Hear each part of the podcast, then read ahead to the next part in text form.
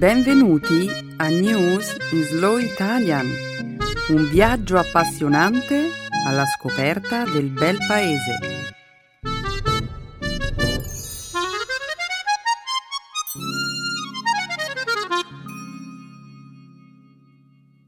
Oggi è giovedì 9 maggio 2013.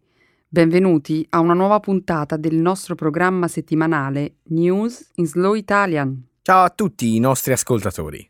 Come sempre, diamo inizio alla nostra trasmissione commentando gli ultimi fatti di cronaca del mondo. Continueremo con il segmento del nostro programma dedicato alla lingua e cultura italiana.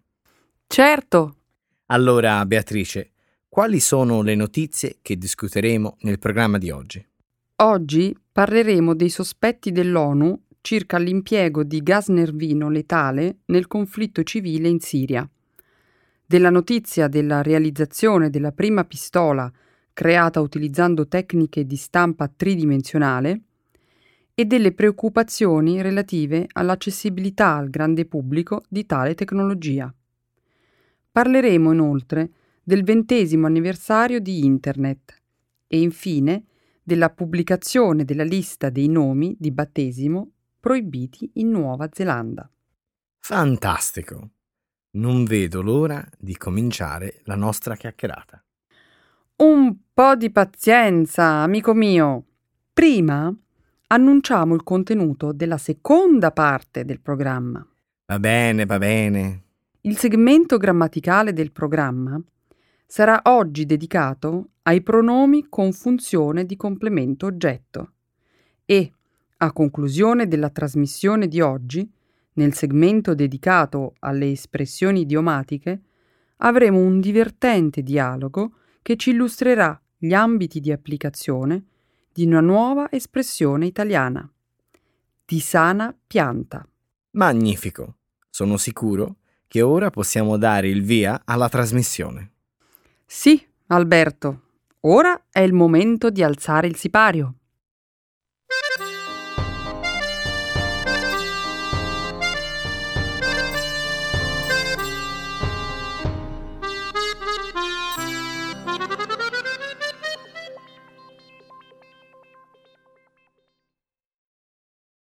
Stanno utilizzando il sarin nella guerra civile in Siria.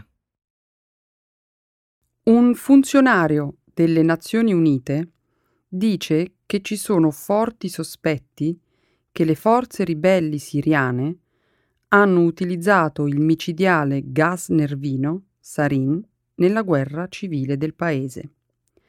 Il funzionario ha detto ad una stazione tv svizzero-italiana che le scoperte vengono dopo le interviste con i medici e le vittime siriane adesso nei paesi vicini. Il portavoce dell'esercito libero ribelle siriano ha detto che i ribelli non hanno nemmeno le armi non convenzionali. Sostenere che i ribelli usano gas sarin arriva dopo mesi di sospetti che il regime siriano abbia usato lo stesso agente nervino contro i ribelli. Gli Stati Uniti e il Regno Unito hanno detto che le loro indagini suggeriscono che il governo lo abbia usato. Sia il governo siriano che i ribelli si sono accusati a vicenda in passato di usare armi chimiche.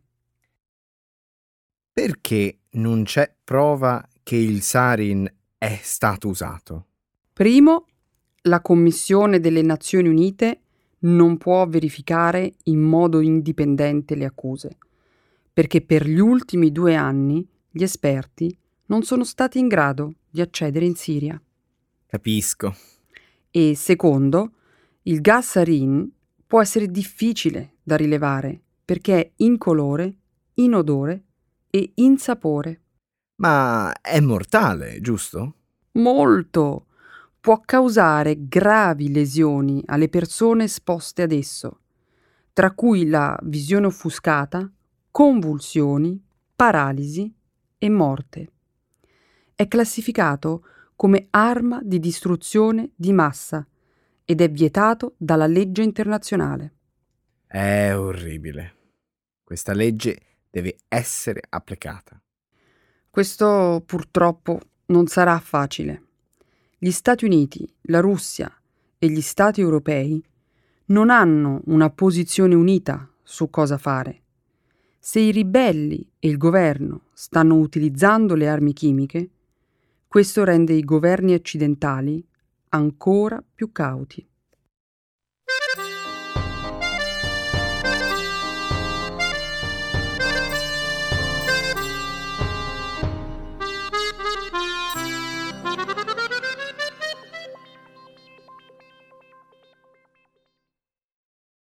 Internet compie vent'anni. Martedì scorso il World Wide Web ha compiuto vent'anni. Nel 1989, 1989 Tim Berners-Lee ha sviluppato la tecnologia di Internet per aiutare i fisici a condividere informazioni in università e istituzioni di tutto il mondo. Berners-Lee ha lavorato presso l'Agenzia Europea della Scienza CERN e CERN ha creato il suo software W3 di dominio pubblico, dando alla luce l'invenzione conosciuta come Internet. Internet ci ha anche dato la possibilità di trovare informazioni al semplice clic di un mouse e un paio di parole chiave. Se abbiamo bisogno di trovare una ricetta per un piatto nuovo, trovare la recensione di un prodotto che stiamo considerando, o semplicemente vogliamo saperne di più su una nuova scoperta scientifica, ci rivolgiamo a Internet. Internet ha incoraggiato i social network che hanno portato le imprese a duplicare il proprio profitto per dei vantaggi del marketing che Internet ha reso possibile. Le aziende, proprio come notizie lente in italiano, sono in grado di raggiungere più persone invece di fare affidamento solo su un passaparola. Se siamo alla ricerca di un business specializzato nel migliorare la nostra comprensione della lingua italiana, dobbiamo semplicemente andare online per avere un certo numero di scelte. Possiamo poi leggere i commenti degli altri utenti e prendere le nostre decisioni sulla base delle informazioni che abbiamo trovato. Buon compleanno a Internet. Internet ha cambiato la nostra vita enormemente. Non c'è dubbio su questo. Ci sono molti vantaggi uh, di Internet che mostrano l'importanza di questo nuovo mezzo. Assolutamente. Quello che voglio dire è che Internet ha cambiato la nostra vita in modo positivo. Chiaramente. Chiaramente. Oh, permettimi di leggere un paio di previsioni sul futuro di Internet fatte da persone famose anni fa.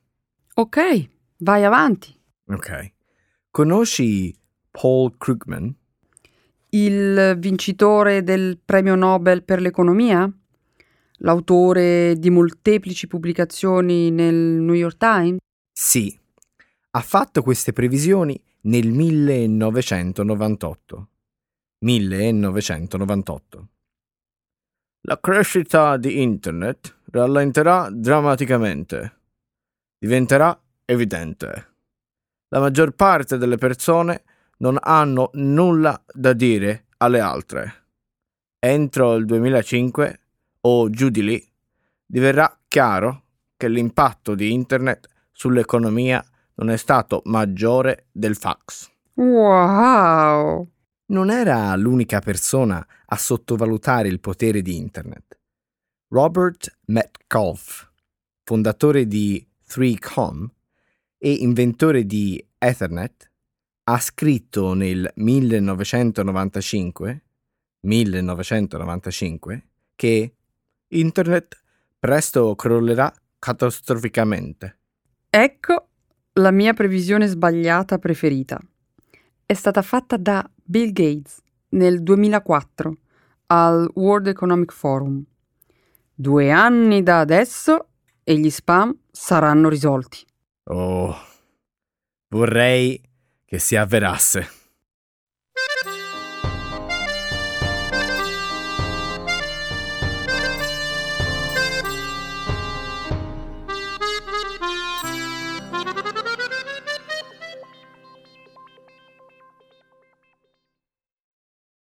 Una vera e propria pistola è stata prodotta usando una stampante 3D. Un video pubblicato su YouTube domenica scorsa ha mostrato per la prima volta un proiettile sparato da una pistola creata con una stampante tridimensionale. Il video è stato pubblicato da un gruppo texano capeggiato da uno studente di giurisprudenza di 25 anni di nome Cody Wilson. Cody, che si autodefinisce anarchico, non ha fatto un mistero del suo disprezzo per il governo degli Stati Uniti, specificatamente e per tutti i governi in generale. Il gruppo ha pubblicato online le istruzioni per realizzare la pistola in modo che anche altre persone la possano duplicare. La pistola è stata realizzata con l'aiuto di una stampante che può essere acquistata online al modico prezzo di 8.000 dollari. Nel mese di marzo il gruppo ha ottenuto una licenza federale per armi da fuoco, divenendo così un legale produttore di armi. Ho letto molto ultimamente sul tema della stampante 3D, una tecnologia assolutamente fantastica. Può rivoluzionare la produzione di qualunque tipo di oggetto. Peccato che abbia già fatto polemica. Sì, naturalmente. Ogni sviluppo tecnologico apre nuovi orizzonti generando scenari utili ma al tempo stesso pericolosi e controversi. Vedi, non si tratta solo del fatto che ora praticamente chiunque può stampare una pistola. Se le armi stampate in 3D sono composte interamente di elementi in plastica, esse diventano invisibili ai metal detector negli aeroporti, edifici governativi, scuole e altri luoghi sensibili. Capisco, capisco. Se chiunque può acquistare una stampante e poi stampare una pistola, significa che questa tecnologia può finire nelle mani di criminali e terroristi. Insomma, un vero e proprio allarme sicurezza. Infatti ora i politici stanno pensando a nuove leggi che vietano le armi da fuoco realizzate con stampanti 3D.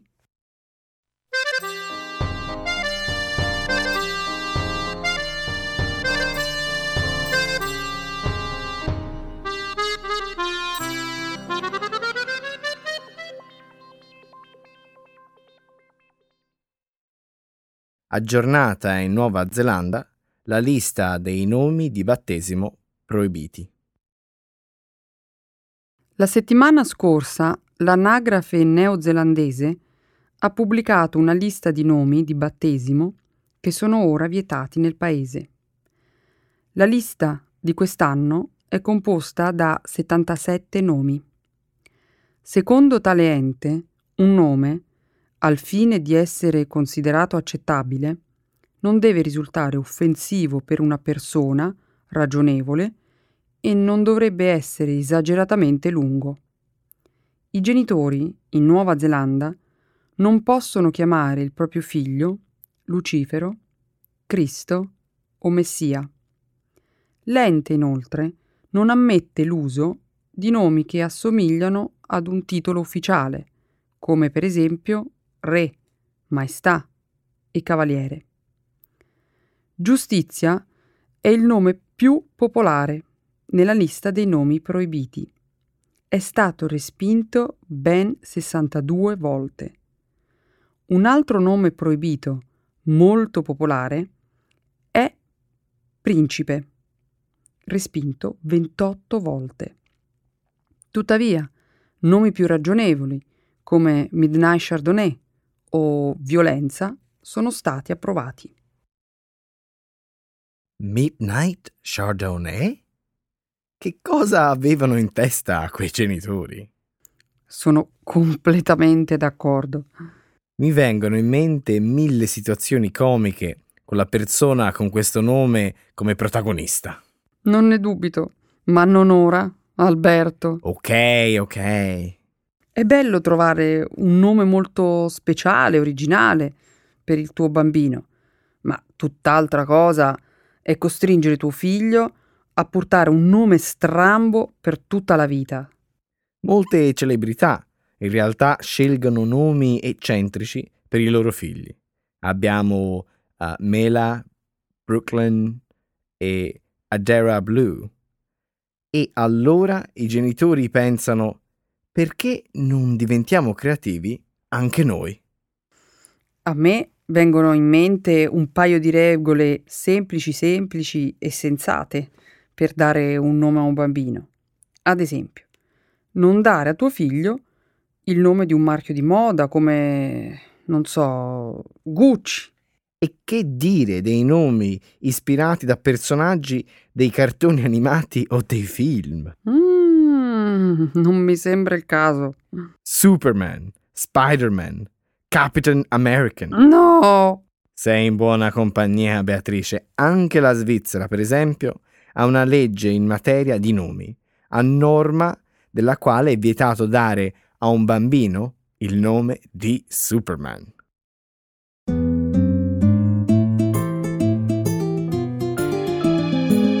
Adesso la grammatica. Per capire le regole di una lingua poetica.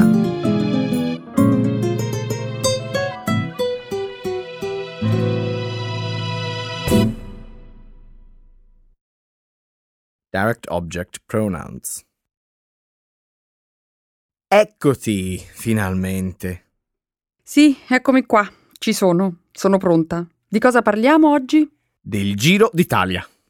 Vuoi discutere di ciclismo? Certo. Per eh, te va bene. Sì, perché no? Ecco, parliamo di sport. Sei informata sul Giro d'Italia? Mm, non tantissimo. Lo conosco perché è un evento sportivo molto importante. Se ricordo bene, è una manifestazione centenaria. Sì, lo è. Si corre sin dagli inizi del 1900 e, insieme al Tour de France, è la gara di ciclismo più prestigiosa al mondo. Sai chi è l'organizzatore? No, questo lo ignoro. Non lo sai? È il famoso, famosissimo giornale sportivo La Gazzetta dello Sport. Lo conosci? Certo che lo conosco. Sono cresciuta con tanti fratelli maschi e la Gazzetta dello Sport era il quotidiano più popolare a casa. E lo sai perché i vincitori indossano la maglietta rosa? Questo lo so, perché la maglia è dello stesso colore delle pagine del giornale, cioè rosa. Brava. Adesso tocca a me farti una domanda. Come mai ti interessa tanto il ciclismo? Perché è uno dei miei sport preferiti. Da quanto tempo lo segui il Giro d'Italia? Lo seguo da sempre, sin da piccolo. E tu? Lo hai mai visto? A dire il vero, io seguo poco e le uniche tappe che vedo in tv sono soltanto quelle in salita. Ah, le montagne. È la parte del giro che preferisco di più. Lo sai che la pendenza media delle strade in salita arriva ad essere superiore al 20%? Faccio fatica ad immaginarlo, ma non ho dubbi a credere che quelle salite siano dure. Dure? Ma che dici? Durissime! Può capirlo soltanto un ciclista che ha provato a salire quelle montagne. Non ho dubbi, mi fido. Sono le Alpi e ci vogliono gambe di ferro per quelle salite. Quelle tappe mettono alla prova i migliori ciclisti al mondo. È per quello che li chiamano scalatori, no? Giusto. Da come parli sembra che per te il ciclismo sia una vera passione. Sì, lo è. Una passione che mi ha trasmesso a mio padre. Lo sentivo che questo era un sentimento che partiva da lontano. Sì, uh, lo sai, lui da giovane correva in bicicletta. Era un ciclista? Sì, lo è stato. È diventato anche professionista per diversi anni, ma poi un infortunio lo ha costretto ad abbandonare la carriera. Che sfortuna, mi dispiace. Però la passione è rimasta. Quella c'è sempre. Ce la tramandiamo di padre in figlio. Ce l'avete nel DNA, insomma. Sì, è stato mio nonno a trasmetterla a mio padre e anche il primo a regalarmi la prima bicicletta da corsa. L'avrei dovuto immaginare. Era una bellissima Bianchi. Non la potrò mai dimenticare. Come si dice, il primo amore non si scorda mai, vero? Verissimo, non la scorderò mai. Ecco le espressioni, un saggio di una cultura che ride e sa far vivere forti emozioni.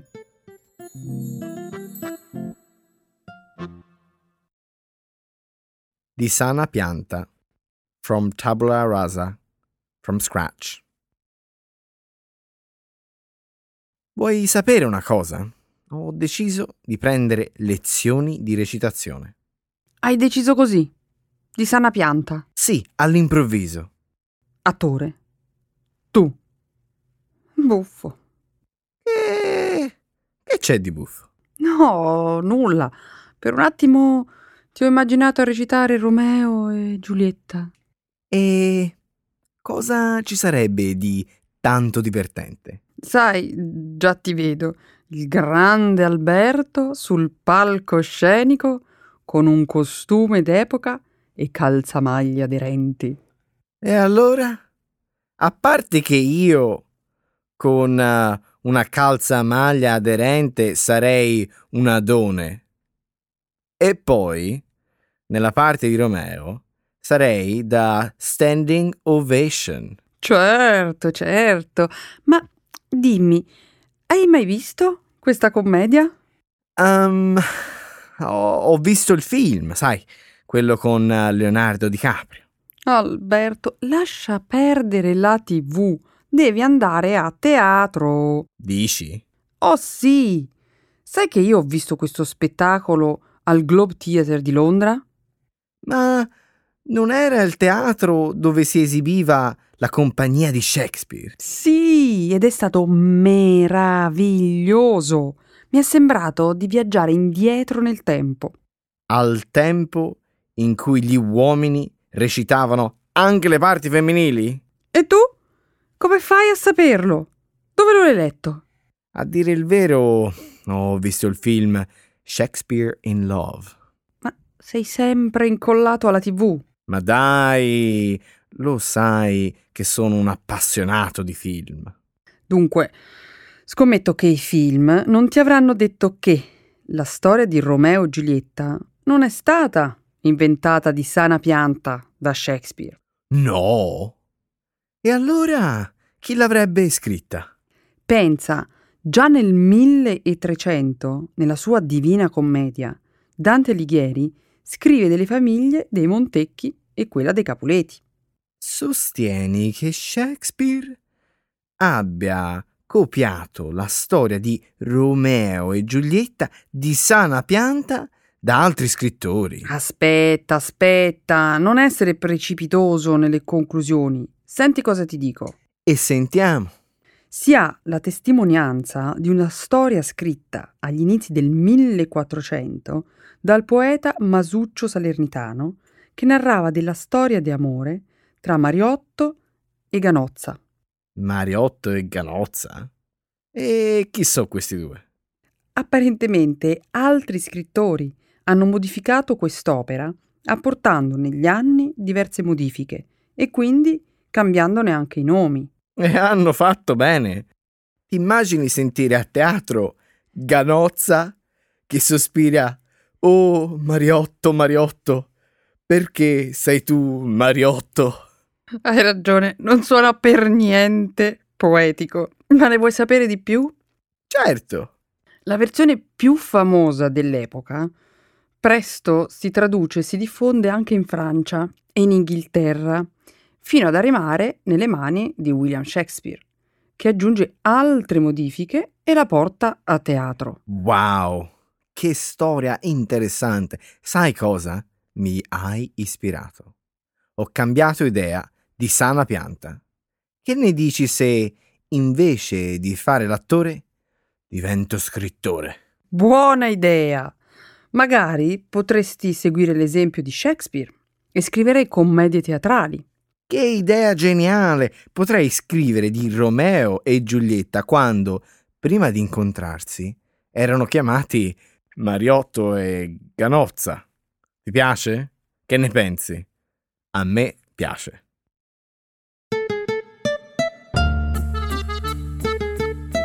Amici ascoltatori, uh, speriamo vi sia piaciuta particolarmente la storia di Romeo e Giulietta il nostro scrittore ci ha lavorato veramente tanto. Un saluto a tutti i nostri cari ascoltatori. Alla settimana prossima. Ciao ciao. Ciao ciao.